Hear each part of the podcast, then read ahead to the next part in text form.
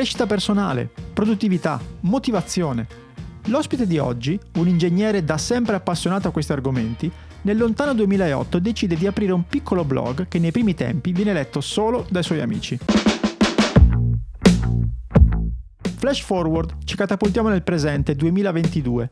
6 milioni di visitatori l'anno, 600.000 iscritti, decine di libri pubblicati e corsi sold out. Come ha fatto a creare questa community? Come ha monetizzato la sua passione? Come riesce a offrire contenuti sempre nuovi? Io sono Federico Favot. E io sono Edoardo Scognamiglio. E siamo pronti ad hackerare la creatività di Andrea Giulio Dori, creatore di efficacemente.com. Eccoci! Ciao Andrea. Ciao, ciao ragazzi. Ciao. Due cose per rompere il ghiaccio. Primo, Andrea Giulio Dori, in quanti ti chiamano Giulio? Eh, diciamo il 70%, 70%, delle persone sì, sì, che mi conoscono ti... per la prima volta. io ti dico la verità, ogni volta che ti scrivo eh, ho quel due secondi di ricontrollo se ho scritto Giulio, quindi questa cosa capita. No, che tra l'altro sono molto orgoglioso del mio cognome perché è un cognome molto raro eh certo. eh, in Italia, sì sì, e soltanto che mi piace anche molto il mio nome, quindi quando mi chiamano Giulio... Giulio. No. Sì, non mi va a impazzire. La seconda cosa, allora, piccolo aneddoto, ci siamo sentiti per organizzare questa chiacchiera e ho detto a Giulio, vedi, cazzo, son, ci sono caduto eh, adesso. subito, subito. Ho detto Andrea, oh mi raccomando, scegli una stanza dove non c'è l'eco, no? E tu mi hai detto, vai tranquillo che qui a Londra... Qui a Londra sono piene di piene stanze, di esatto, quindi quelle sono perfette. Io ricordo che addirittura i miei primi videocorsi li ho registrati proprio nelle stanzette con la moquette di Londra, quindi... sono fatte, sono insonorizzate apposta, diciamo, in partenza. Descrivici un po' un attimo cosa vedi intorno, fuori dalla finestra, facci un po' venire da te a Londra, così. Ma guarda, eh, sono molto fortunato perché nel, dal 2018 ci siamo trasferiti in questo building moderno in mm-hmm. zona Hyde Park, eh, Paddington e quindi ho davanti a me il parco, Hyde Park, ah. siamo al diciassettesimo piano, quindi una vista pazzesca della città di Bello. Hyde Park, di tutta la City sulla sinistra, soltanto che eh, è qualche giorno, eh, in realtà sono quasi dieci giorni, che è bellissimo tempo qui a Londra, però quando è bellissimo tempo, dopo un po' inizia ad accumularsi lo smog, quindi vedi tutta questa nebbiolina. sì, sì, sì, sì, sì. Sei da tanto lì tu, no? Giusto? Quant'è che sei lì a Londra? Eh, settembre 2015, quindi ah, quasi sette anni. Ok, certo. Okay, okay. Bene. Facciamo un salto indietro, Fede. Facciamo macchina del tempo. Poi... Macchina del tempo perché prima di fondare diciamo, tutto quello di cui parleremo dopo, tu facevi l'ingegnere, corretto? Uh, sì, mi sono laureato in, eh, in ingegneria nel 2003. Eh, oddio, ho avuto un attimo un lapsus incredibile. Sì, 2007, mamma mia, stavo dicendo 2015 che è stato l'anno in cui ho lasciato il lavoro. In realtà mi sono laureato in ingegneria nel 2007 ehm, a Bologna, Università di Bologna, bellissima esperienza fuori sede perché come si sentirà sono originario delle Marche e poi da lì eh, in realtà ho iniziato ho fatto un primo anno, ho vinto un concorso, eh, quindi ho fatto un primo anno all'interno mm-hmm. dell'università. Ho lavorato all'interno dell'università come ricercatore, poi nella parte eh, di management proprio dell'università. Però avevo, mh, mm, eh, essendo un ingegnere gestionale, ho sempre avuto questa passione per la consulenza, la consulenza di direzione, quindi McKinsey, Boston Pezzi Consulting, grossi. le Big Four, sì. eccetera. E, e, niente, quindi ho iniziato a fare dei colloqui e sono stato assunto in eh, PwC, PricewaterhouseCoopers, Milano, ho iniziato con uno stage, quindi addirittura ho mollato il posto fisso per fare uno stage, mio padre è andato fuori di testa per questa cosa, ma come ti ho pagato 5 anni di studi e tu mi molli il posto fisso? Però ci credevo tantissimo. È stata una bella scelta perché lì poi ho fatto una bellissima carriera, sono diventato manager in almeno i 30 anni, quindi mm. nell'arco di 5-6 anni sono diventato manager, molto intenso come impegno, 12 ore, 14 ore al giorno. Sai che un amico che lavora ancora lì parte commercialisti e intanto mi faccio raccontare quel mondo che io non ho mai conosciuto, no? del, del multinazionale super orientata alle prestazioni, eccetera, pesante, insomma, cioè ti danno tantissimo sì. di benefit e responsabilità, tutto lucci- luccicante. Sì. Sì. Poi quando esci da lì alle nove e mezza eh. c'è pochissimo spazio no, per eh, il resto della vita. No? Un po' questa è la sua impressione, non so se era anche la tua.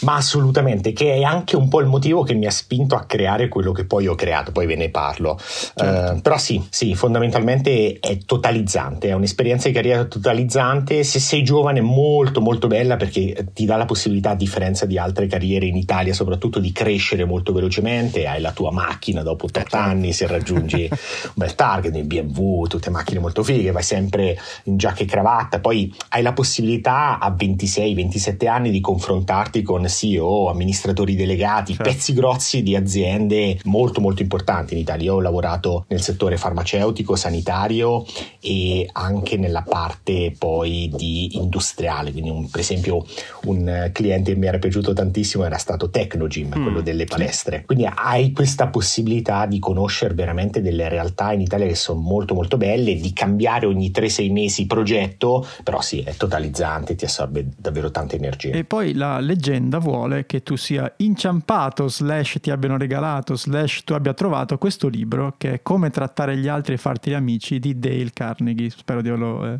pronunciato bene. È così? Sì, è corretto, okay. corretto. Che è successo? Sì, sì, che, te, che, è un libro dal titolo veramente imbarazzante, no? Ma come manipolare le persone, come trattare gli altri. In realtà è molto molto interessante. È un libro che ha un, un secolo ormai di, di storia.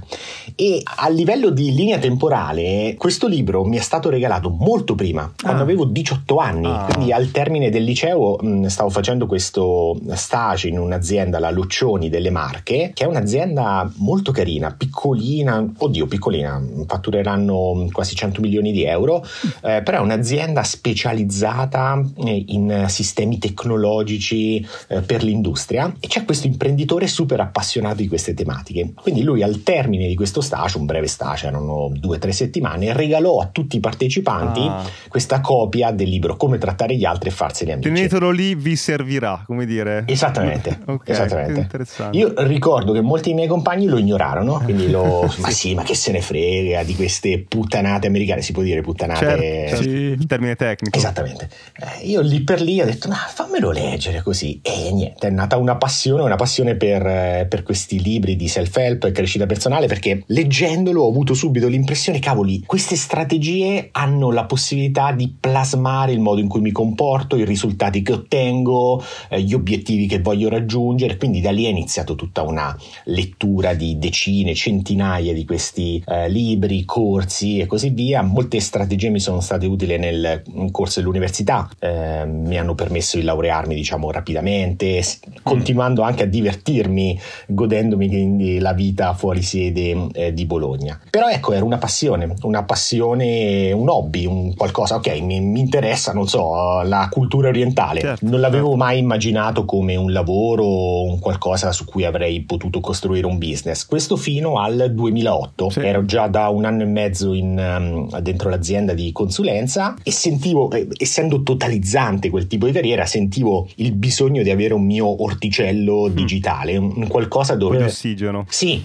poter scrivere i miei pensieri, poter mettere le mie riflessioni, qualcosa che non fosse lavoro. E quindi ho iniziato a scrivere questo blog sulla, sulla crescita personale, su queste strategie di miglioramento personale. Aperto questo blog, diciamo, quindi come tuo orticello, come hai detto bene, a un certo punto immagino che hai cominciato a calamitare un po' di persone che erano interessate ai tuoi stessi temi, diciamo. E lì da blog tuo orticello a vedere che una community cominciava a crearsi, lì cosa è successo? Infatti perché diciamo che era un periodo dove non è che se hai pubblicato le prime cose sei esploso, cioè come è andata anche no. all'inizio, immagino fosse una cosa come il tuo diario che non ti, filava, non ti si filava nessuno all'inizio e poi pian pianino hai visto che no? No, co- come nessuno, no, c'erano i miei parenti, mia mamma. Cioè, tuo papà che era incazzato nero ancora? No, mio padre non, non più, ha mai letto più. un articolo del mio no, blog, veramente? mai. Ah. Sì, sì, sì, sì, lui è proprio no, no, queste cose no, non mi interessano è una vecchia generazione del 40. Okay, okay. Quindi no, lui non l'ha mai letto, però mh, mm, mia mamma, poi qualcun altro, all'inizio un 5 persone C'era, le avevo, okay. erano duro. affezionati. Sì, sì, sì.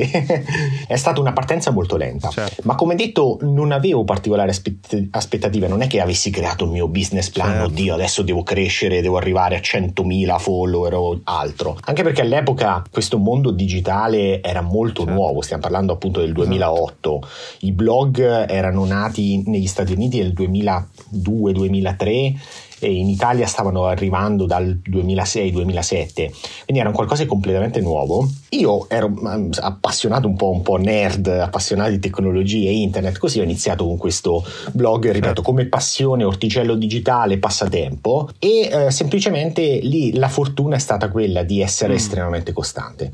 Ho pubblicato dal 2008 quando ho fondato, quando ho registrato il dominio di efficacemente.com, ho pubblicato tutte le sante settimane, all'inizio addirittura due articoli a settimana e questa costanza nell'arco di un anno, un anno e mezzo è iniziata ah, a premiare. Pazza, un anno e mezzo? Io ho due domande su questo. La prima, chiaramente tutto questo mentre lavoravi, per cui tu tornavi a casa alle nove e mezza sì. di sera e ti met- o nei weekend e lavoravi. Al contrario, no, eh, la mattina presto, mi svegliavo ah. la mattina presto e ci dedicavo un pomodoro di tempo, no? non so se conoscete la tecnica. Poi, poi ci torniamo, poi ci torniamo, sì sì sì. vogliamo andare esattamente lì. Però questa è la prima domanda e la seconda è, una delle cose che mi ha colpito di più è il nome, che è proprio, cioè è efficace. Proprio. Sì. Come ti è venuto il nome efficacemente? Guarda, mi ricordo esattamente il momento in cui ho pensato a questo nome. Eh, era da un po' di tempo che riflettevo, ho iniziato l'idea, il blog è nato nell'ottobre del 2008, l'idea di creare questo blog è nata un 4-5 mesi prima. Io seguivo già con molto interesse eh, diversi blog americani sulla crescita personale, Zen Habits di Leo Babauta. Bello. Sì, sì, sì, sì, Zen to Done, no, quale? L'ultimo? No, quello, eh, più... quello che ha fatto in self-publishing. Ah, sì, sì, sì, molto molto interessante. E niente, quindi seguendo questi blog americani dicevo, ma cacchio, ma io ho qualcosina da dire ce le ho su questi argomenti, quindi fondamentalmente era qualche mese che riflettevo su questa cosa, no, vorrei fare un blog, però continuavo a procrastinare, a rimandare perché comunque ero super assorbito dal lavoro. A un certo punto ho iniziato, no, qua bisogna crearlo, questo blog, decidiamo il nome. E un concetto che mi aveva sempre attirato era un po' quello del principio di Pareto, mm. l'efficacia, ovvero la certo. capacità di realizzare risultati con il giusto apporto di risorse, non con il minimo apporto di risorse, ma certo. con il giusto apporto di risorse. Quindi se una cosa la posso fare con X, perché farla con X più certo. 100 o X più 50? Quindi efficace, efficace. All'inizio il dominio doveva essere efficace.net, efficace.com. Però Già preso? Ma... No, ah, no, no, no all'epoca, all'epoca, in realtà ce n'erano diversi ah. uh, liberi. Soltanto che efficace mi sembrava un po' dry, un po' asciutto, un po' mm-hmm. poco entusiasmante. E mi sono sempre piaciuti questi giochi di parole, quindi efficace, efficace efficacemente. Ciò che cerco. esatto, esatto. Ho cercato lì questo dominio il gioco di parole con l'avverbio efficacemente, efficace in mente e ho detto no, bellissimo. E stavo tornando proprio dal lavoro, era, era il settembre, quindi era una giornata anche abbastanza calda ancora a Milano, eh, ero appena uscito dalla metro di Porta Romana, la, la, la, linea gialla di Milano, stavo tornando a casa perché abitavo in quella zona lì e ho avuto questo flash di efficacemente e ho subito registrato il, il dominio e da lì e poi è partito. Ti volevo chiedere una cosa in quella fase lì, poi passiamo alla prossima, no? Perché tanti di noi hanno magari un lavoro che non è che per forza non ti piace, no? Però mh, ti senti soddisfatto fino a un certo punto, comunque ti certo. prende tantissime energie, no? Capita a tutti. Le due domande sono due. La sensazione che provavi quando al mattino ti mettevi sulla tua cosa rispetto a quando poi iniziavi a ti timbravi o comunque iniziavi il lavoro quello principale, qual era?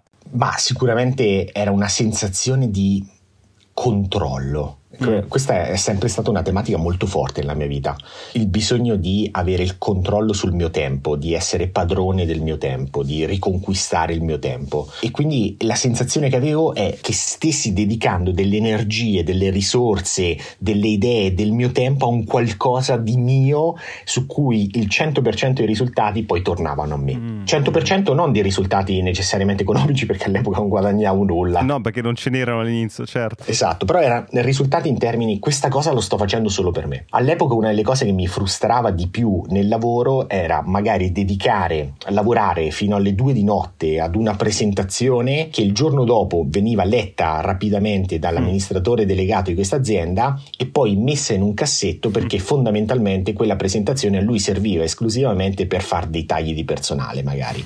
Ecco, certo. questa cosa mi mandava fuori di testa, ma porca miseria, dedicare il nostro tempo, le nostre energie ad una cosa che poi è funzionale per una questione di politica certo. interna alle aziende, io la, la, odiavo tantissimo. E poi ci hai detto, dopo un anno e mezzo ho iniziato a girare qualcosa, no? Cioè sono quei progetti sì. che lo percepisci che la ruota gira a un certo punto, però tu mentre ci sei dentro non sai mai quando arriverà questo certo. punto, questo punto di svolta e quindi come fai a non mollare prima, come hai fatto tu a non mollare prima e come fai a prevedere questa cosa? Cioè non c'è stato un momento in cui hai detto, boh, ma chi me lo fa fare sta roba qua? Magari Basta. poteva succedere a un anno e tre mesi e non saremmo qui a parlare, no? Come, come la vedi sta cosa? Ma in realtà mi è capitato spesso di dire, ma eh, chi me lo fa fare? Però meno di quanto potreste pensare. Una cosa che ha funzionato molto è che all'inizio, quando ho iniziato questo progetto, visto che non era il primo progetto online in realtà, ne avevo fatto ah, qualche okay. altro test di scarso successo e di scarso interesse, però una cosa che mi sono detto è, ok, tra l'altro, proprio dopo aver letto un articolo di Steve Pavlino, no? in cui parlava di prendersi degli impegni a 10 anni, a 5 mm. anni per un progetto e non a 3 mesi, a 2 mesi. E una cosa che mi sono detto: no, io questa cosa la voglio iniziare e tirerò le somme solo dopo aver pubblicato 500 articoli. Ah. Quindi proprio uh, quest'idea di prendersi degli impegni, esatto, prendersi degli impegni a lunghissimo termine e quando hai questo tipo di investimento, a quel punto non sei troppo attento ai risultati di eh, breve termine. Quindi mh, il fatto che dopo un anno e mezzo non eh, vedessi ancora tantissimi risultati all'inizio, nei primi mesi, non me ne fregava niente perché ho detto io sono qui per scrivere, il mio obiettivo è scrivere 500 articoli, non eh, vedere quanti lettori faccio, quanti follower faccio, devo scrivere 500 articoli. Ne ho scritti 50, ne ho scritti 70 che siamo al primo anno. Eh, ho cioè, ancora parecchia strada. Quindi ecco, quel focus sull'output piuttosto che sull'outcome mi ha salvato. Questo, questo, sicuramente. Eh, questo è super interessante. Cioè, hai messo da parte l'ansia delle aspettative, hai messo da parte, ti sei concentrato sul contenuto e hai detto, però diciamo facendo quasi come dire un piccolo trick su te stesso, cioè questa cosa la elimino in maniera artificiosa, tra virgolette, dicendomi 500 ci metterò 5, 6, 7 anni, quindi automaticamente voglio dire, posso non, non neanche capire se mia mamma legge ancora. Esatto, esatto, sì, sì, sì, sì, sì. No, ma il bello, il bello internet, la tecnologia comunque ci ha dato anche la possibilità di ottenere risultati immediatamente. Tu clicchi e Amazon ti manda il pacco dopo entro 24 Chiaro. ore magari. Tu metti mi piace e subito la scarica di adrenalina, pubblichi una foto e ti arrivano subito i cuori, eccetera, eccetera. Ecco, questo è deleterio. È deleterio per la nostra forza di volontà, capacità di portare avanti dei progetti per lungo termine. Quindi questa aspettativa che inizio la dieta e il giorno dopo devo aver perso 5 kg, ehm, creo il blog e il giorno dopo devo fatturare un milione di euro. Ecco, sto esagerando naturalmente, però c'è sì, questa sì. falsa aspettativa ed è, ed è, micidiale. C'è un'altra filosofia che secondo me non è in contrapposizione, però volevo capire se riuscivi a farla rientrare in questa tua storia, che è questa. Dicono anche soprattutto sui side project, di provarne a farne partire più di uno e capire da subito, senza che ci spendi troppo tempo, troppe energie, se uno di questi ha una luce, ha, diciamo, ci vedi una piccola prospettiva, no? Cioè la tecnica opposta di quella che ha fatto Andrea. O forse ce l'ha questa cosa, anche la sua storia, glielo chiediamo. Sì, in realtà questa cosa noi l'abbiamo vista nei prodotti che abbiamo lanciato. Ah, abbiamo lanciato avanti, diversi quindi. corsi, sì sì sì, abbiamo lanciato diversi corsi, diversi progetti e su alcuni abbiamo dovuto spingere molto per eh, diciamo venderli per ottenere dei risultati. Su altri vedi che vai a toccare un nervo scoperto ed esplodono. Idem per degli articoli o dei contenuti. Alcuni semplicemente non fanno breccia. Altri invece vedi che prendono proprio fuoco e tu non hai neanche bisogno di fare marketing di promuoverli o altro. Alcuni vanno in salita alcuni vanno in discesa. Eh, okay. ecco la capacità di raddoppiare gli sforzi su quei contenuti su quello che funziona sì sono assolutamente d'accordo d'accordo, però l'idea di eh, faccio partire 10 progetti diversi e poi vedo... Mm, no, non mi convince molto. Ok, ok, chiarissimo. Quindi diciamo, dopo un anno e mezzo hai cominciato a vedere che le persone gravitavano intorno a questo progetto, sì. però immagino questo sia stato progressivo e sempre di più. Quando è stato invece il momento in cui hai detto ok, dovrò fare di nuovo questa chiacchierata con mio padre e digli che adesso... adesso il blog. Eh, voglio, dire, sì. vivrò, voglio vivere di questo. Cioè, lì, il passaggio ce lo racconti un po'. Certo, sì, sì. Allora, in realtà anche quel passaggio è stato abbastanza lento, nel senso che io avrei potuto lasciare il mio lavoro molto prima. Sono pentito di non averlo lasciato prima? No, onestamente ho fatto il percorso che dovevo fare. Diventare manager nella mia società di consulenza era un traguardo a cui tenevo, quindi diventare dirigente era un qualcosa a cui tenevo particolarmente. Il punto è che fondato nel 2008, ottobre 2008, nel gennaio del 2012, quindi dopo tre anni e mezzo circa, ho pubblicato il mio primo eh, manuale sulla procrastinazione, Start, la, sì, la guida sì. per... C'è ancora, scom- c'è ancora, è un sì, sì. best seller, insomma, certo. Va benissimo, sì sì sì, è super apprezzato ancora. Lì, nel momento in cui l'ho pubblicato, eh, nell'arco di pochi giorni ho fatturato 10.000 euro, che io non li avevo mai visti onestamente tutti insieme, nonostante gli stipendi siano decenti in consulenza. Però 10.000 euro in pochi giorni non li avevo mai visti. Lì ho capito che era, c'era stato un cambio di passo importante.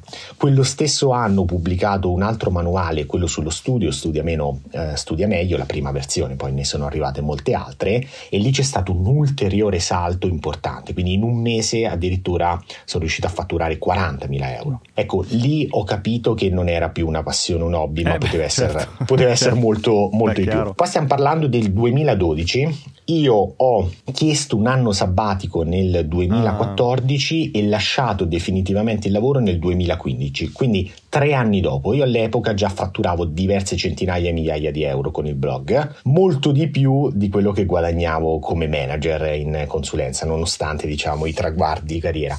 Il punto è che nel mio caso la decisione di lasciare il lavoro o di non lasciarla fino a quel momento non è stata dettata tanto dal fatto dei guadagni. Economico, Naturalmente certo. sì sì, sono sempre stato super prudente da quel punto di vista eh, finanziario economico, ma più che altro eh, il punto era che era una questione proprio di percezione anche esterna, ma cavoli, il, l'ingegnere, il consulente, il dirigente, fatica. tutta sta fatica, tutto questo lavoro, adesso si mette a fare il blogger e questo probabilmente condizionato anche da alcune diciamo valutazioni esterne, dalla famiglia, eccetera, certo. eccetera. Oggi essere un imprenditore digitale fa figo. All'epoca eri blogger, eri uno sfigato assoluto, nonostante fatturati importanti. Quindi ecco, è stato mh, più che altro un blocco mh, legato a come potevo essere percepito all'esterno. Poi una volta superato questo blocco è stato tutto in discesa, insomma. Sì, ma anche la percezione, cioè adesso col senno di poi è facile, no? Però ti immagino lì in mezzo, da una parte un tempo indeterminato, una carriera in ascesa, dall'altro sì, dei risultati economici, ma chi lo sa, ma è una bolla sta cosa sì, dei blog, sì, sì, come esatto, viene adesso, è una bolla sta cosa di TikTok, no? Certo, Quindi certo. no, no, capisco il, il, dubbio. Lì devi un po' fare come il bungee jumping, no? Che c'è un, a un certo punto uno che ti, pum, ti, ti dà la, la, spintarella. Quell'istante di lucida follia devi avere. Eh, Quell'istante sì, di lucida follia in cui dici no, ok, mi butto. Ok, il papà che ha detto? Papà ha detto ma come? Adesso non lo sa ancora cioè, papà no, non esatto, lo sa ancora, esatto, non detto ancora. no, no, all'e- all'epoca prima quando ho lasciato il posto fisso nel pubblico mi ha detto no sei un pazzo ma come? Eh, andare in consulenza. Quando l'ho rifatto perché di fatto l'ho rifatto per la seconda volta ma come? Lasciare la tua carriera da, da eh. dirigente. Esatto finalmente quando, quando, ho capito che poteva essere la scelta giusta. Però a un certo punto poi eh, recentemente questo non troppo tempo fa mi ha detto è no no so che le scelte che fai hanno un senso che, che ci ragioni quindi l'ho, l'ho accettato però eh. basta il sottotesto era però, però basta perché non ne posso più. Esatto. Facciamo anche dei piccoli salti. Poi hai, hai appunto se era verso 2014-2015 hai deciso di trasferirti a Londra e quel blog che era un uh, one band show, diciamo, no? Adesso come facci vedere, facci, cosa facci dietro, entrare, esatto, cioè, che team c'è, chi c'è dietro? Adesso vi faccio ridere. Vai. Allora, eh, fondamentalmente sì, nel due, sono stato, dopo aver lasciato il lavoro durante l'anno sabbatico, sono rimasto comunque a Milano perché ho detto, ma sai mai, metti certo. che le cose non vanno bene, certo. poi devo tornare al lavoro dove vado. Quindi ho fatto un anno ancora a Milano, nonostante potessi lavorare ovunque, in realtà poi tornavo spesso nelle Marche, così. E eh, ad un certo punto poi mi sono detto che faccio? Torno nelle Marche, rimango a Milano, esperienza all'estero che non ho mai fatto. Lì ho capito che se non mi buttavo, se non facevo l'esperienza all'estero, se non andavo fuori, il rischio sarebbe stato quello di sedermi un po' sugli allori. Tornare nelle Marche sarebbe stato molto comodo, ma sarebbe stato un po' un, un rischio. Quindi ho scelto di venire a Londra, che è una città che ho sempre amato, perché a Londra quando arrivi tu sei sempre l'ultimo della fila, qualsiasi mm. risultato ottenuto sei sempre, sei sempre l'ultimo. E questo a me ha ispirato sempre a crescere di più. Quindi ho preso e ho deciso di, di venire a Londra nel 2015. All'epoca era ancora un one man show con qualche collaborazione, attualmente c'erano dei freelance che mi, mi aiutavano. Venuto a Londra ho deciso di, ok, questo hobby, questa passione, perché per molto tempo l'ho continuato a percepire così anche dopo aver lasciato il lavoro, deve trasformare, lo voglio trasformare in un business. Quindi ho iniziato a creare un team inizialmente di freelance, poi fast forward arriviamo alla fine del 2019, il team che mi ero creato, ripeto, di freelance, a un certo punto due componenti molto importanti decidono che non vogliono più collaborare con efficacemente perché vogliono sviluppare una loro attività. Naturalmente la cosa mi dispiace molto, però è stata anche l'occasione per dare un cambiamento. Ho detto no, basta, qui devo creare un team interno di persone che siano dedicate al 100% ad efficacemente. Quindi siamo nel novembre del 2019, eh, anzi ottobre. Inizio tutta la ricerca, a mm, dicembre, gennaio prendiamo, troviamo le persone giuste, a dicembre, gennaio prendiamo gli uffici qui a Londra in centro, esattamente, siamo gennaio 2020, marzo lockdown, tutti a casa, si torna a lavorare tutti da remoto, con contratto di un anno e gli uffici in centro a Londra che vi lascio immaginare. E sai che me lo ricordo ancora quel post, me lo ricordo, eh, sì, che ha, sì, avevi sì. pubblicato la foto di questo ufficio vuoto, bellissimo, sai quegli uffici di design pazzeschi, esatto, che già mi, sta, esatto. mi stavo chiedendo sa quanto cavolo spende al mese questo ufficio e con, con, questa storia qua, cioè tempismo purtroppo quello che è e vabbè si va avanti. Beh, beh, ci siamo passati tutti, in realtà tutti hanno subito un po' le conseguenze certo. del lockdown, però ti dirò, alla fine è stato un bene perché ci siamo resi conto che riuscivamo a lavorare tranquillamente anche da remoto, questa idea del dover stare in ufficio non era così necessaria, quindi adesso lavoriamo tutti a remoto. Team, scusami, tutti da Londra, italiani, stranieri? Sì, misto? è un mix, okay. è un mix, uh-huh. è un gran mix, siamo in sette persone, di cui fondamentalmente ci sono un team core di quattro persone che sono dipendenti e altri tre che sono dei freelance ma di fatto per l'80% sono dedicati efficacemente. Eh, il team core è composto dall'esperto il responsabile del digital marketing che è qui su Londra insieme a me, quindi ogni tanto ci confrontiamo anche perché è un qualcosa a cui eh, mi tengo diciamo vicino.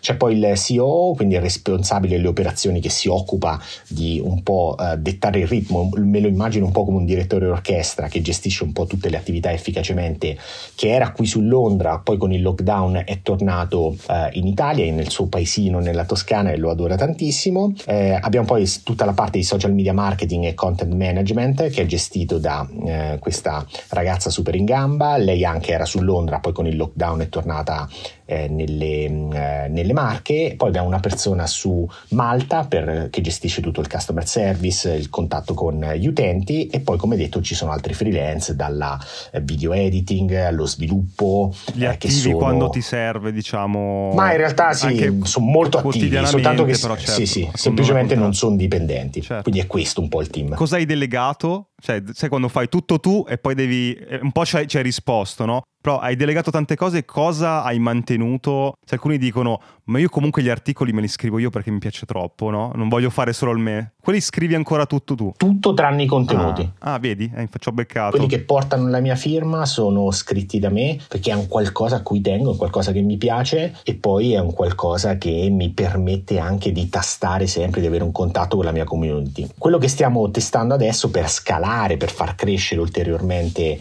la parte di blog è fondamentalmente andare ad ospitare delle firme molto importanti di autori che apprezzo, autrici, sul blog in modo insomma da dare contenuti anche punti certo, di vista certo. diversi. Ciao, interrompiamo la puntata per ricordarti che se vuoi puoi sostenere Hacking Creativity cliccando sul link Buy Me a Coffee che trovi in descrizione. Puoi scegliere tra una donazione e una tantum, tre livelli di abbonamento con tante cose in cambio e gli extra che sono delle consulenze uno a uno con noi. Ma lo so cosa stai pensando, perché dovrei farlo? Uno, perché questo podcast vuole crescere sempre di più, ma a vari costi, quindi per tenere accesa la macchina e fare ancora più puntate abbiamo bisogno del tuo supporto. Due, se ti abboni hai qualcosa in cambio, dal canale Telegram riservato dove trovi nuovi link, backstage e un contatto diretto con noi, fino a partecipare a una registrazione dal vivo via Zoom di una nostra puntata di link e ricevere in anteprima i format su cui stiamo lavorando. 3. Se anche una volta soltanto ascoltando il nostro podcast ti è venuta in mente un'idea, hai trovato una dritta che ti ha svoltato un lavoro, beh è un buon motivo per far continuare questo progetto perché prima o poi ti darà ancora qualcosa di utile. Insomma, clicca il link in descrizione, trovi tutte le combinazioni che abbiamo pensato per supportarci e intanto grazie torniamo alla puntata. Allora, questa mattina, sapendo che avremmo registrato la puntata con te, io ero abbastanza eccitato, no? perché nell'ultimo anno e mezzo con Edo ci stiamo scambiando tutta una serie di trucchi, metodi per cercare di migliorare le nostre vite a 360 gradi. Per cui avere te qui è una grandissima risorsa, prima di tutto per me Edo, perché questo podcast è nato perché noi per primi volevamo andare a indagare e ad hackerare le persone, e poi pensiamo che possa essere super super interessante per chi chi ci ascolta. Sento puzza di consulenza gratuita. No, que- alla fine. Quella è dopo, quella è dopo. Ce n'è una finta Scherzo. che è questa e poi c'è quella, quella, quella vera fine. No, però abbiamo questa grande possibilità, no? perché noi abbiamo studiato bene il tuo sito che chiaramente conoscevamo e abbiamo, come dire, eh, preso le tue grandi macro categorie e vorremmo rapidamente con te vederle insieme e se tu hai voglia di svelarci quelli che sono secondo te le tecniche migliori che poi chi vuole andrà a approfondirsi sul tuo sito, va bene. Ne discutiamo un po' perché insomma anche noi abbiamo le nostre piccole esperienze magari vengono fuori delle cose carine. Certo, certo, con piacere. Allora, macro categoria motivazione e forza di volontà. Perché un po' la, dalla tua storia traspare, come dire, che questa cosa qui, voglio dire, la, la, stai maneggiando molto molto bene. Ma se hai uno o due consigli, proprio quelli basic che secondo te possono funzionare quando uno è giù di motivazione, tu che cosa fai? Allora, fondamentalmente siete partiti da una delle categorie che permettono di eh, diciamo avere l'immagine più distorta di questo mondo, no? i motivatori, il dai dai che ce la fai, ecco io queste cose le odio, per me motivazione, sono due cose la motivazione per me, trovare i motivi per l'azione quindi i motivi che ti spingono ad agire, quindi andare a indagare il tuo perché, perché voglio fare questa cosa, ma ci tengo davvero, mi piace, che emozioni, che sensazioni mi dà, quindi ascoltarsi. Per me la motivazione è la capacità di ascoltarsi, di capire cos'è che amiamo davvero e anche se quella cosa la amiamo la capacità di comprendere naturalmente ci sono delle attività eh, un po' pallose, legate anche a, a, delle passioni che abbiamo. Però la prima domanda che dobbiamo farci è: ma questa cosa io l'amo davvero?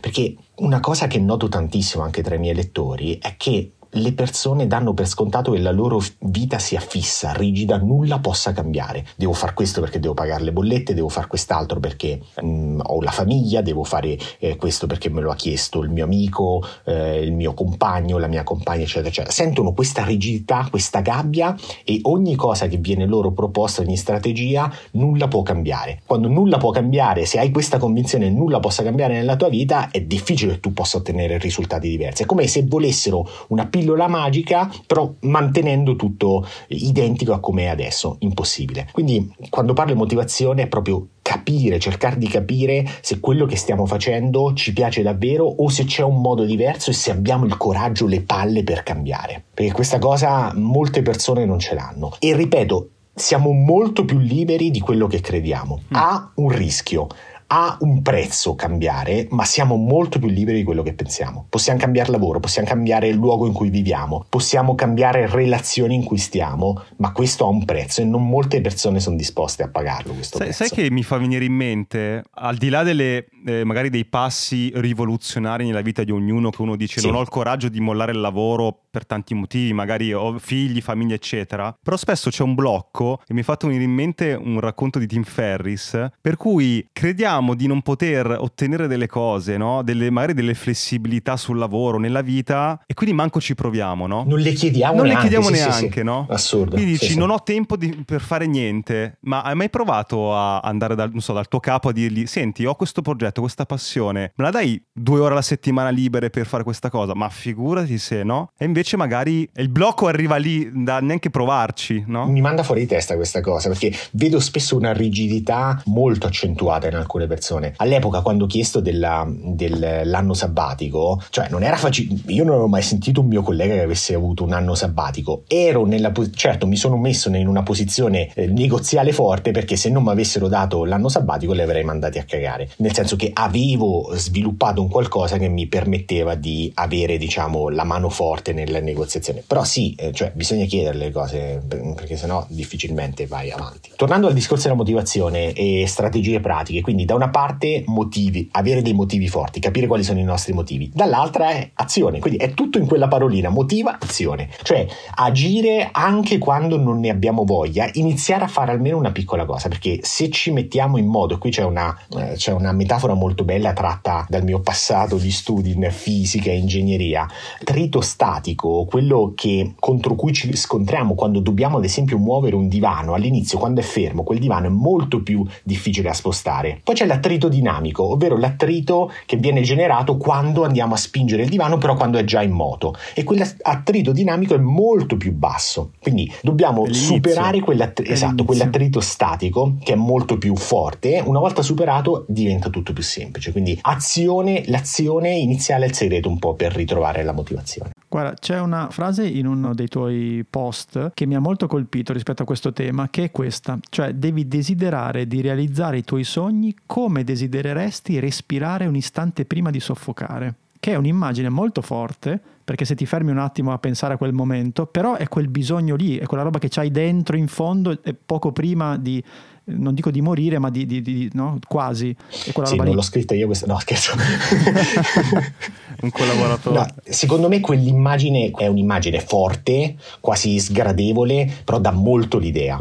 Eh, tu sì. quando cerchi di trattenere il respiro, arriva a un certo punto in cui non riesci ad andare oltre. Ecco, quel desiderio fisico, quel desiderio fortissimo è lo stesso desiderio che devi avere per realizzare i tuoi obiettivi. È per quello che torniamo ai motivi. Qual è il perché del, che, che ti spinge a fare una cosa. Se non te lo sei chiarito quel perché, è difficile che puoi avere quel desiderio così sì, forte. Hai detto obiettivi, non so se sei d'accordo Fede.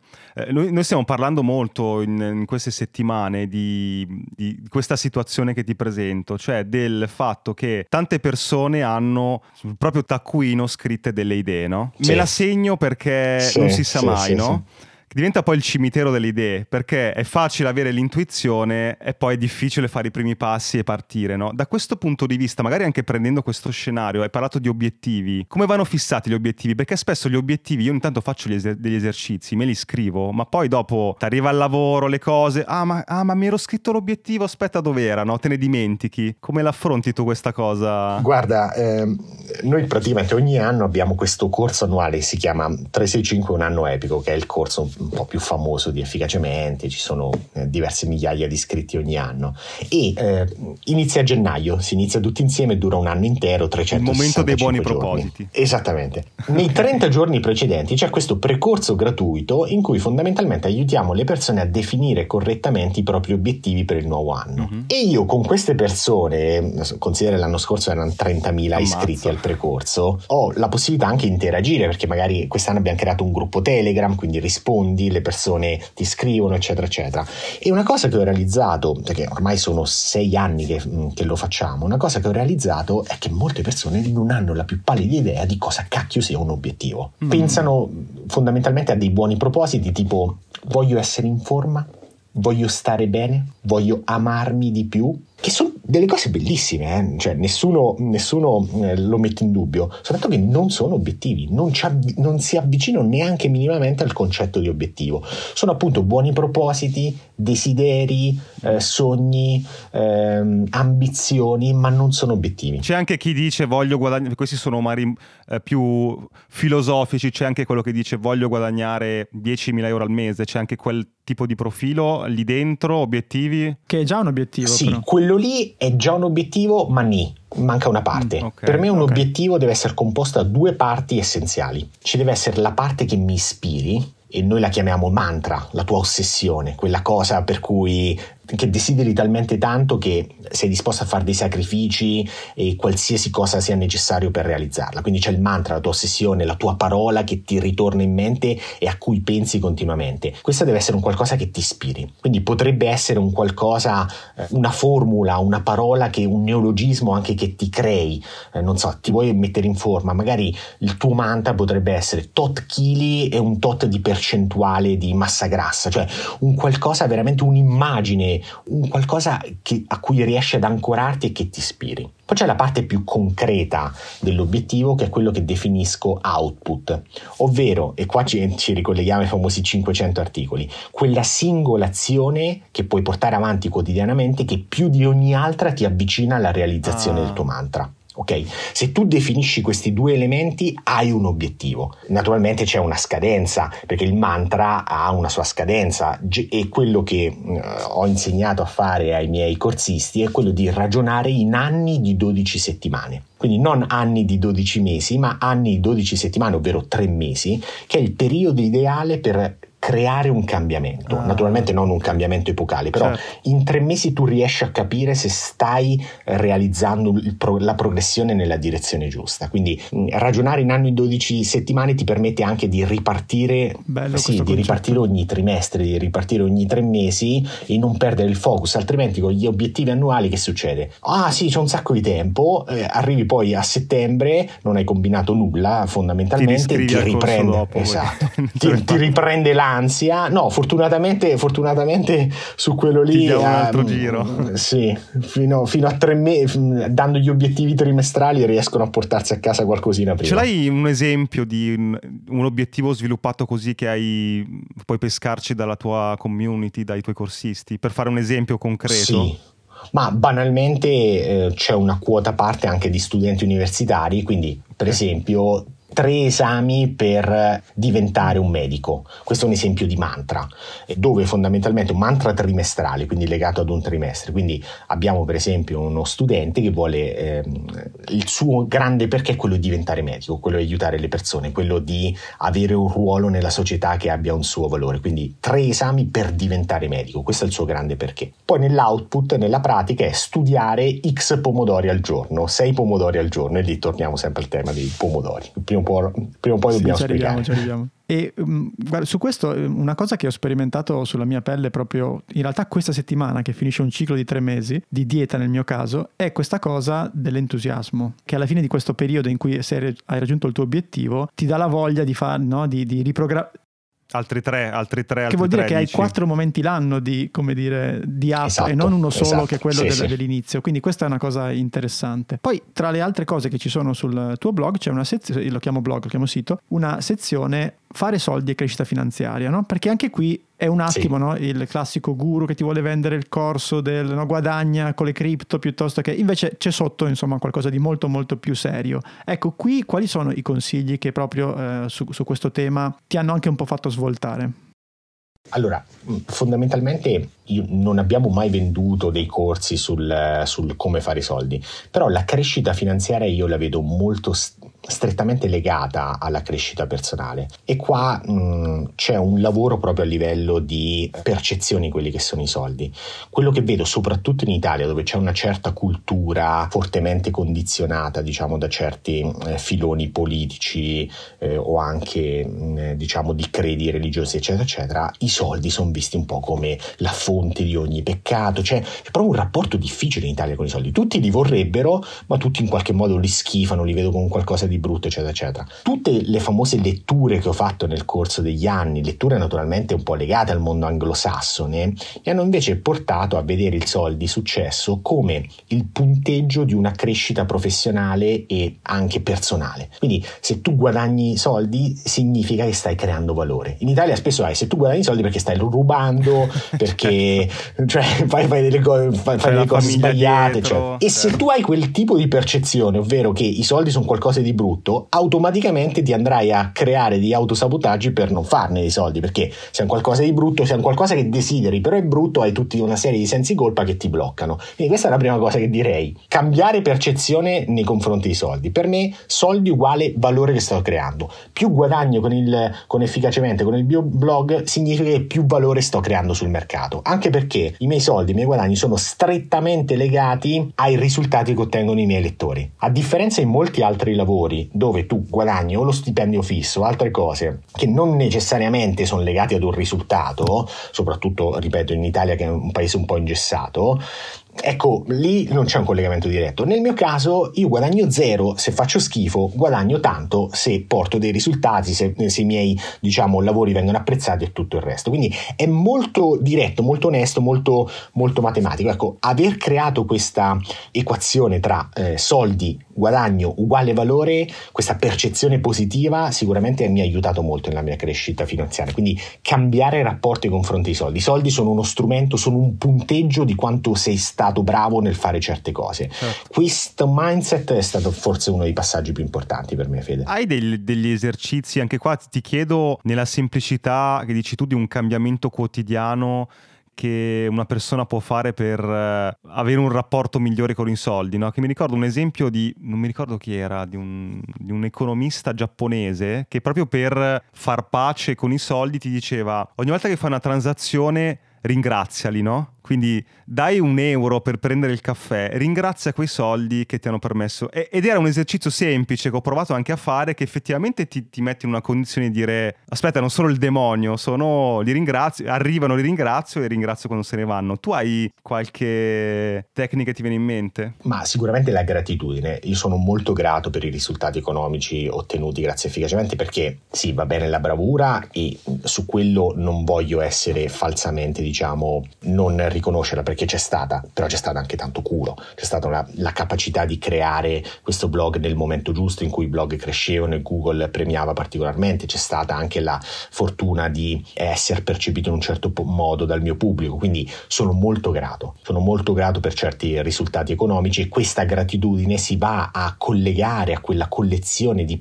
emozioni, sensazioni positive che ho collegato al denaro. Purtroppo per molte persone denaro è lavoro che mi fa schifo, cioè collegato ad un lavoro che mi fa schifo, fatica, orari lunghi. Quindi se hai tutto questo mm, connotato di emozioni negative legate al denaro, difficilmente ne farei di più. Un esercizio che posso suggerire è iniziare a creare azioni, abitudini, emozioni, esperienze positive al denaro, ai soldi, al guadagno. In questo modo si riesce naturalmente a cambiare percezione e automaticamente siamo attratti naturalmente nel generare quei risultati. Noi viviamo di emozioni, non viviamo di soldi, non viviamo di risultati economici, viviamo emozioni. Se un qualcosa ci dà un'emozione positiva, come per me scrivere un blog, fare un lancio di un corso che funziona particolarmente bene, se quelle cose ci danno emozioni positive tendiamo a replicarle e quindi di conseguenza otteniamo più risultati. Ma ci hai parlato di obiettivi, no? Eh, ovviamente non, non possiamo fare, spiegare tutto il corso adesso perché è molto articolato, però ecco,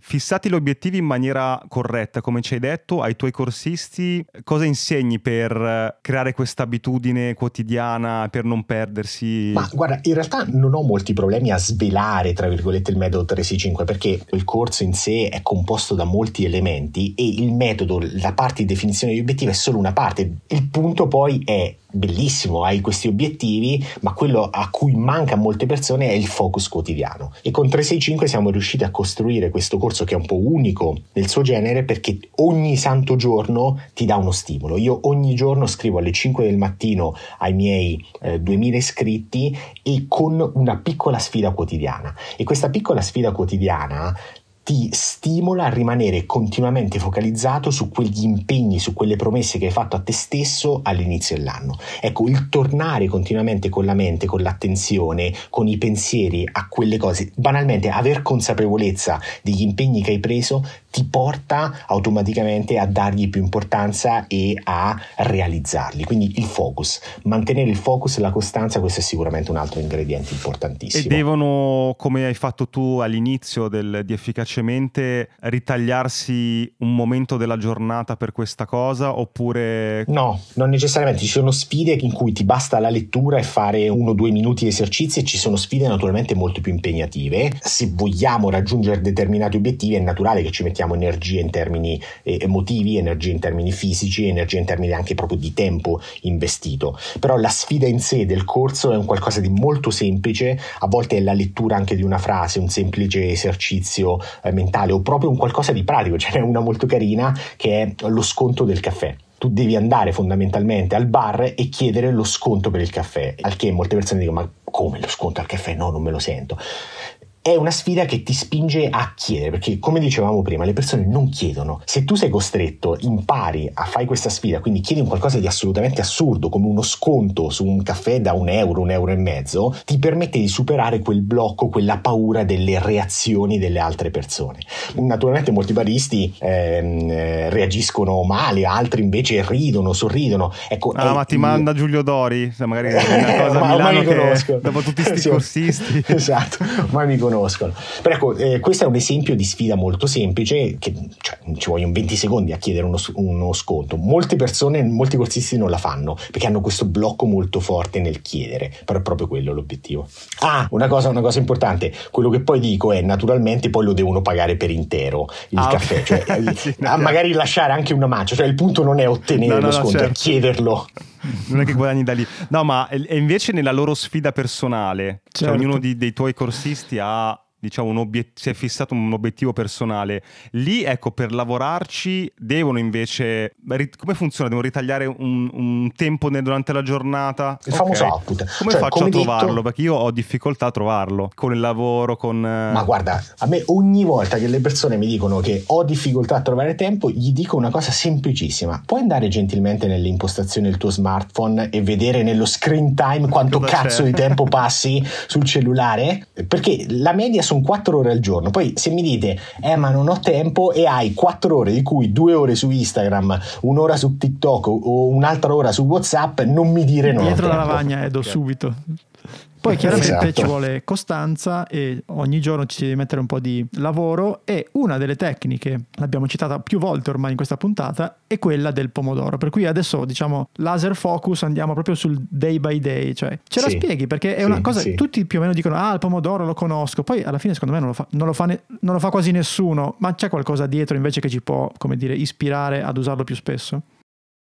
Ma allora, tendenzialmente è una tecnica super carina e super semplice. Eh, la tecnica del pomodoro consiste nel organizzare il proprio tempo in intervalli di 25 minuti, quindi 25 minuti di lavoro focalizzato senza la minima distrazione e 5 minuti di pausa. Ecco, questo ritmo tra massimo focus e massima pausa tende a creare un tipo di focus, un tipo di energia molto produttiva nel, nel proprio lavoro. Punto primo, non può essere applicato a qualsiasi ambito. Secondo me funziona molto bene la tecnica del pomodoro per quelle attività che stiamo un po' procrastinando, che dobbiamo fare, che sono importanti ma non ci va tantissimo di fare. Quindi avere questo obiettivo, ok, devo fare soltanto questi 25 minuti, poi la mia pausa crea un bel ritmo. Se ci sono invece delle attività anche creative che ci assorbono completamente, in quel caso parlare di tecnica del pomodoro probabilmente non ha senso perché siamo talmente rapiti. Sei nel flow, dici, sei eh certo, in questo certo. flusso perché interromperlo. Sì, sì. È una tecnica che ci serve per evitare di procrastinare determinate attività ed è una tecnica che ci serve per portare a termine una serie di attività, anche spesso anche un po' pallose, che però riusciamo a comprimere in quei 25 minuti senza distrazioni, quindi non ci dobbiamo tornare 10.000 volte perché in quei 25 minuti le facciamo e non ci torniamo più volte ed è per questo che la trovo molto utile ed efficace. Io un'altra cosa che ho letto nel, tra i tuoi articoli è quella di meglio fare una cosa poco che non farla completamente. Cioè sì, ti sì, sei sì. fissato un, un task per oggi boh, lo metto sulla mia, devo andare a correre, eh, devo correre oggi un'ora per seguire la tabella di marcia, ma ho dei problemi, non ho voglia, piove, eccetera. Dimmi se ho capito bene, piuttosto esci a correre 10 minuti che saltare diciamo la, la sessione. Ce la spieghi questa cosa? Questo è il concetto un po' dell'azione minima ed è estremamente importante soprattutto all'inizio quando vogliamo creare un'abitudine. Molte persone eh, sono vittime del perfezionismo, quindi eh, all'inizio, famosi buoni propositi di inizio anno, no? Iniziano a fare, ah, adesso mi metto a dieta, mi alleno tre ore al giorno, leggo un'ora al giorno, eccetera, eccetera, e poi riescono a portare avanti con grosso impegno questo tipo di azioni, abitudini, magari per due o tre settimane, poi arriva il giorno storto in cui non riescono a fare la, la loro ora di allenamento, la loro ora di corsa e che, che succede? Scatta l'effetto chi se ne frega. Quindi fondamentalmente certo. non riescono a fare quell'ora perfetta che avevano salta nella loro tutto, testa e allora non Io fanno più un cazzo. Fanno più niente per... Esatto, esattamente. Quindi l'idea dell'azione minima è ok, nelle giornate giuste continua a portare avanti la tua abitudine nella maniera corretta, però nelle giornate storte, quelle in cui sei incasinato, fai anche un'azione minima che ti permetta di mantenere la costanza nel portare avanti quell'abitudine. Naturalmente non è che devi far solo e sempre azioni minime, l'azione minima è un po' il backup. Quando la giornata è storta, fai almeno quell'azione minima. Per esempio, stamattina ero abbastanza impegnato, avevamo questa intervista, questo podcast pianificato, io la mattina di solito faccio 20 minuti di respirazione di breathwork, questa mattina non riuscivo a farne 20 minuti interi, ho fatto 5 minuti, quella è stata la mia azione minima, però l'ho fatti e questo mi permette di, di essere costante, diciamo, in molte cose. Colpa nostra, se insegnano nel diario che è colpa nostra. Guarda, Andrea, chiudiamo con le abitudini, no? Perché uno degli articoli che ho letto negli scorsi giorni era questo, cambiare, tra l'altro è firmato da te, per cui sei tu, cambiare vita con 10 abitudini, ok? Io le ho scorse tutte e, caro Edo, voglio bullarmi un po', ne ho fatto il check 9 su 10, me ne manca solo una. Fantastico, fantastico. Cosa c'è dentro, Fede, su, rapidamente farci capire? Ma aspetta, aspetta, aspetta, aspetta, ma hai letto la versione aggiornata o la versione vecchia? Questa mi sa che è la, è la versione quella, quella vecchia. 2021. Eh, ma perché poi, va bene, va bene, leggili pure, pure Stata, poi l'hai, l'hai aggiornata dopo il Covid che sono cambiate le cose, immagino. Eh, ni, ni, La giornata ni, dopo che hai saputo che l'avevo, l'avevo finita. Esattamente. Allora, alzarsi tra le 5 e 6 del mattino, ce l'ho. Prenditi 5 minuti per dire grazie, molto più di 5 minuti. 5 minuti per pensare ai tuoi obiettivi, yeah, sì, un po' aggrappandosi, ma ce l'ho. Corri per 30 minuti, intendo spo- immagino sport in generale e ce l'ho. Basket magari. Completa tre attività importanti prima delle 11 del mattino, ce l'ho, perché mi sveglio prestissimo. Fantastico. Fai tre pasti sani, sono a dieta da tre mesi, ce l'ho. Questo non ce l'ho. Registra le spese superiori a 10 euro.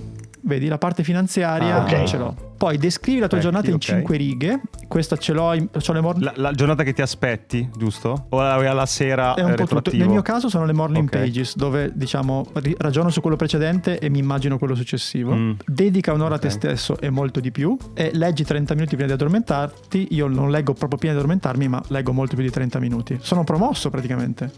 Quasi. Adesso ti spiego no. perché. Queste abitudini io le ho scritte. No, no, no, no, ah, cioè bravissimo. Io queste abitudini però le ho scritte nel 2010, la prima versione di questo articolo risale al 2010. Dimmi cosa devo fare. Eh, no, nel, nel, senso che ero giovanissimo.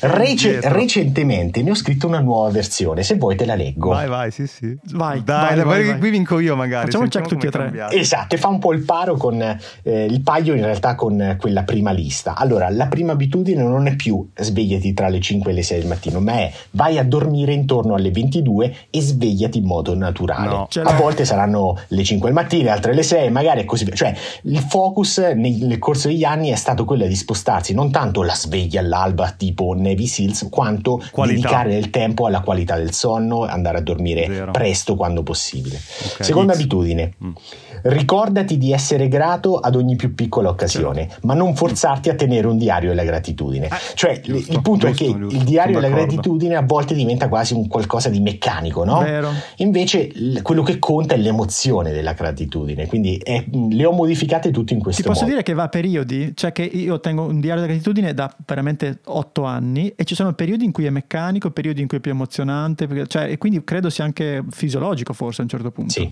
assolutamente. Sì, sì. Poi altri esempi, invece di andare a correre, cerca di muoverti ogni giorno, alternando allenamenti forza, flessibilità e resistenza. Poi cos'altro? Ce n'è una, poi non ve le leggo tutte perché siamo in chiusura.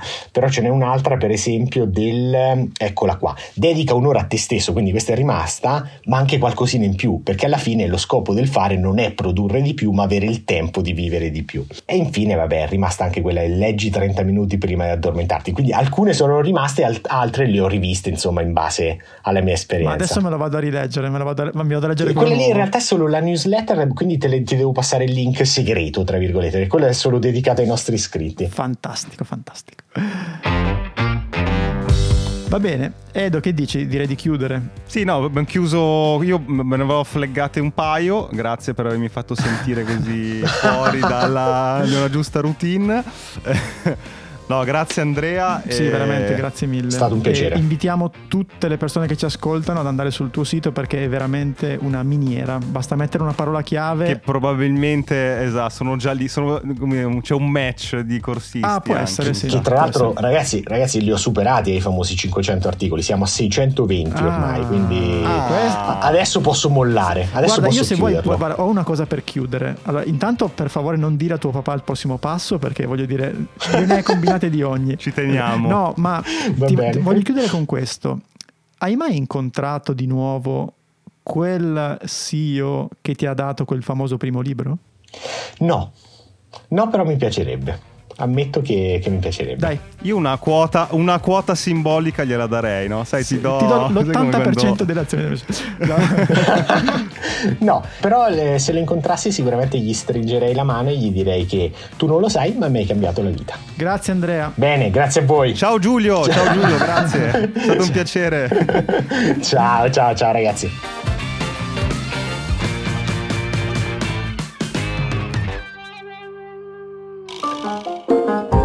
La puntata è finita e adesso cosa puoi fare? Beh, due cose. Uno, iscriverti ai nostri appunti. Trovi il link in descrizione per ricevere la nostra newsletter con tutti i link di cui abbiamo parlato, belli ordinati, così puoi leggerli in tranquillità e approfondirli. E due, puoi fare un giro sul nostro canale di Buy Me a Coffee. Se vuoi sostenere il nostro podcast trovi tante modalità, dall'abbonamento alla donazione one shot, agli extra. Quindi clicca il link, valuta se c'è qualcosa che ti interessa e intanto grazie per il tuo supporto.